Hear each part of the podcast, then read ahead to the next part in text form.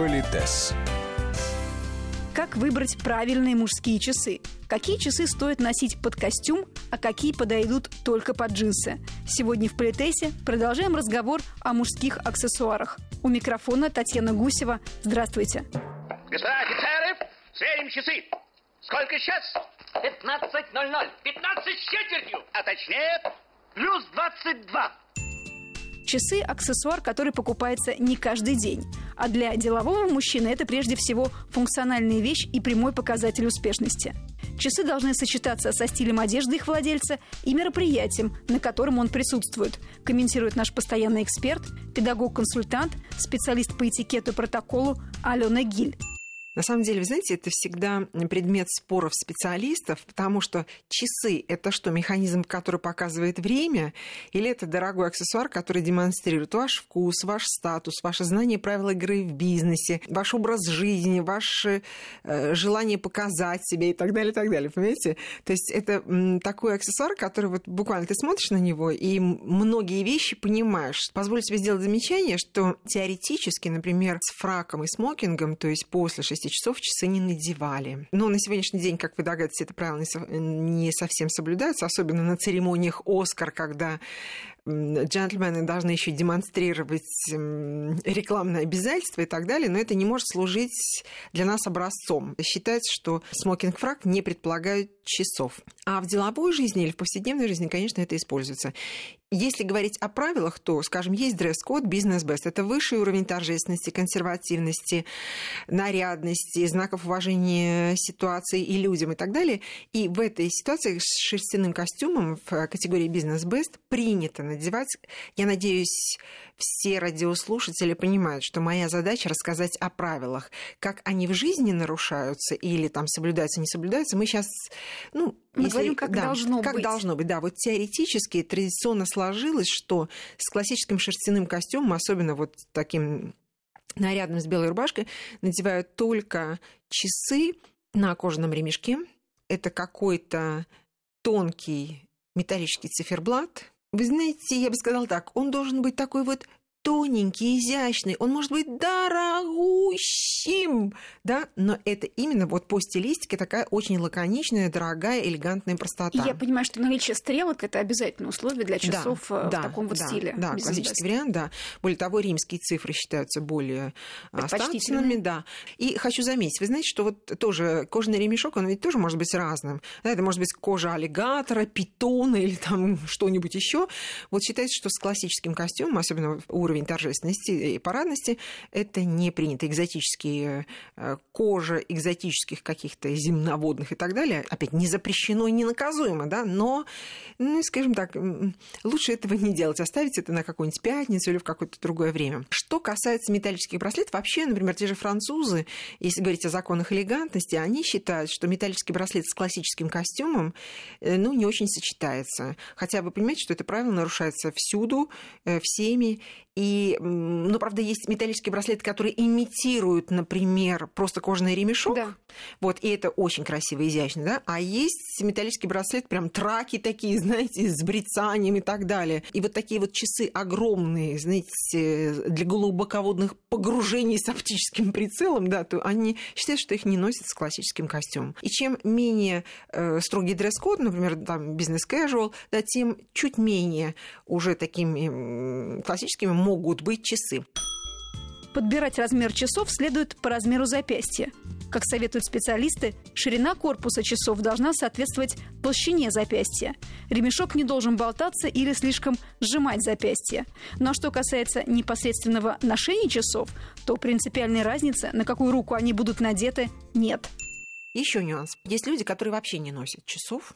Может быть, они ему не нужны. А с другой стороны, может быть, этот человек сознательно убирает определенный канал информации. Ведь по часам мы тоже очень много определяем. А что мы определяем по часам? Я позволю себе напомнить нашим радиослушателям, что есть такое правило, что не может, например, сотрудник выглядеть дороже респектабельные, ну, извините за жаргонное словечко, круче, чем его руководитель.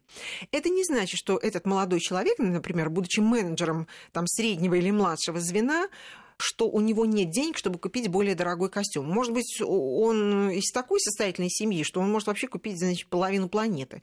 Но Высший пилотаж – это когда человек выглядит сообразно тому статусу, который он занимает в рамках определенной компании. Хотя, если я позволю себе напомнить, что у нас есть еще одно правило. Вы, я сейчас говорю о мужчинах, да? да. Что вы можете выглядеть на ступеньку выше по карьерной лестнице, как будто вы занимаете ступеньку выше. Вот чуть-чуть выше э, нынешнего уровня показать свой потенциал. То есть такая заявка. Да, заявка, да. Что я уже могу занимать следующую ступень, назначайте. Да? Такой вы говорите, сигнал. Да, ну, раз уж человек уж по всем параметрам соответствует, то что же не назначить? Но притворяться, будучи менеджером младшего звена, скажем, вице-президентом компании, то есть с тем своим внешним видом показывая, что ты занимаешь ну, совершенно другой статус в этой компании, это не значит, что ты можешь это. Это значит, что ты, я позволю себе сказать, неадекватен и не умен, потому что есть определенные правила игры. В чем особенность этих правил? Когда к вам приходит гость, клиент, партнер, вот садится перед ним группа переговорщиков. Вы знаете, с помощью правил рассадки мы обозначаем, кто есть кто по статусу. Иногда люди садятся хаотично. Вот как человеку, пришедшему на эту деловую встречу, как ему определить, кто есть кто? Ну, естественно, по костюму, по аксессуарам мы должны определить. И когда ты понимаешь, что вот, ну, наверное, этот молодой человек, судя по да, а потом выясняется, что он вообще младший менеджер не принимает никаких решений, и ты все это время разговаривал с человеком, который, ну, здесь вообще случайно, а люди, принимающие ключевые решения, они оказались где-то сбоку, почему уж это другой вопрос, да? да? И ты им не уделил внимания. Вот это считается неуважением в бизнесе.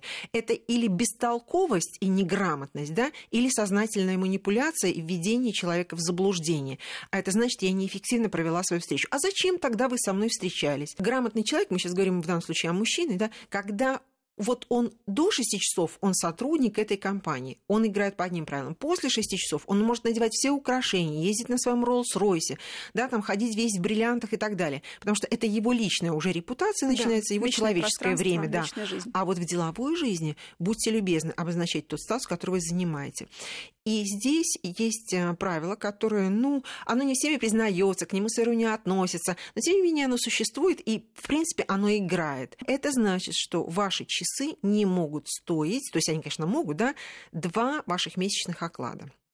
Ну хорошо, два с половиной, но я вам этого не говорила. Вот, понимаете, это это ты показываешь приблизительный, ну вот статус, уровень. Я надеюсь, э, все помнят, что у нас есть еще и другие, да, и одежда, и обувь, и все да. такое прочее. Мы сейчас говорим только о часах. Так вот, два-три месячных оклада. В этом смысле грамотный человек соблюдает это правило. Это не значит, что вы должны купить какие-то страшные, некрасивые и так далее. Всегда можно в определенной ценовой категории найти элегантные часы, которые соответствуют там вашему настроению. Безусловно, тем более выбор сейчас очень большой. Да, и так далее. Мужчины в часах с бриллиантами это, ну, практически нонсенс. Если только он не представитель шоу-бизнеса, там, неформальных каких-то ну, направлений там, и так далее, да, определенных профессий. Ради бога, да. Ну, или на худой конец у вас там на месте 12 часов какой-нибудь бриллиантик. Ну уж я не знаю, как-нибудь все это переживут, да. А вот часы, усыпанные бриллиантами, это специфически. Кстати, это и для дам, про дам мы еще в свое время поговорим. Да. Мне очень нравится эта фраза, я позволю себе ее несколько раз повторить, что часы, усыпанные бриллиантами, это не часы, это бриллиантовый браслет с часовым механизмом. В идеале мужчина должен иметь несколько часов, среди которых будут костюмные, спортивные, повседневные и представительские. Не покупайте себе дешевых подделок. Лучше остановите свой выбор на достойных недорогих марках.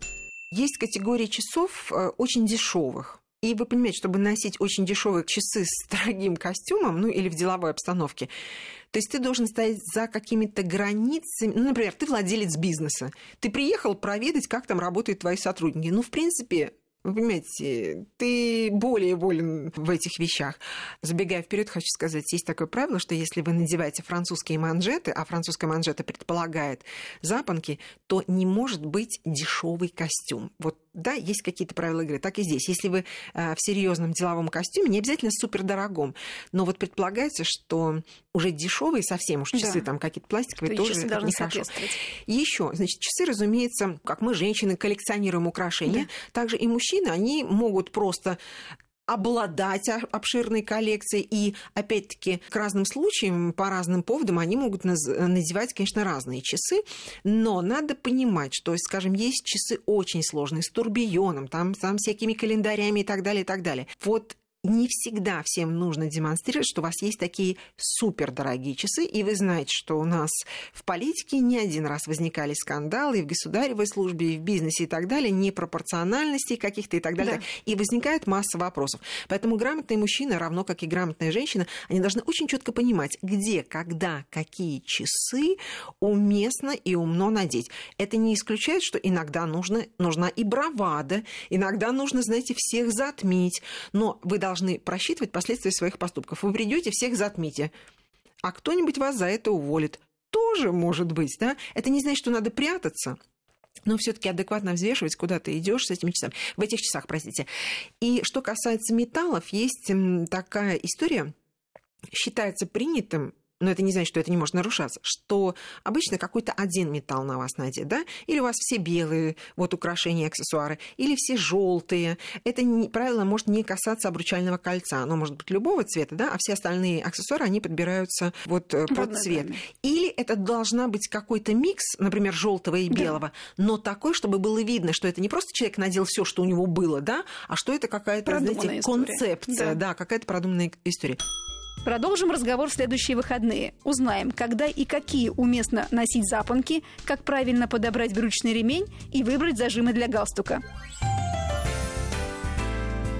Политес.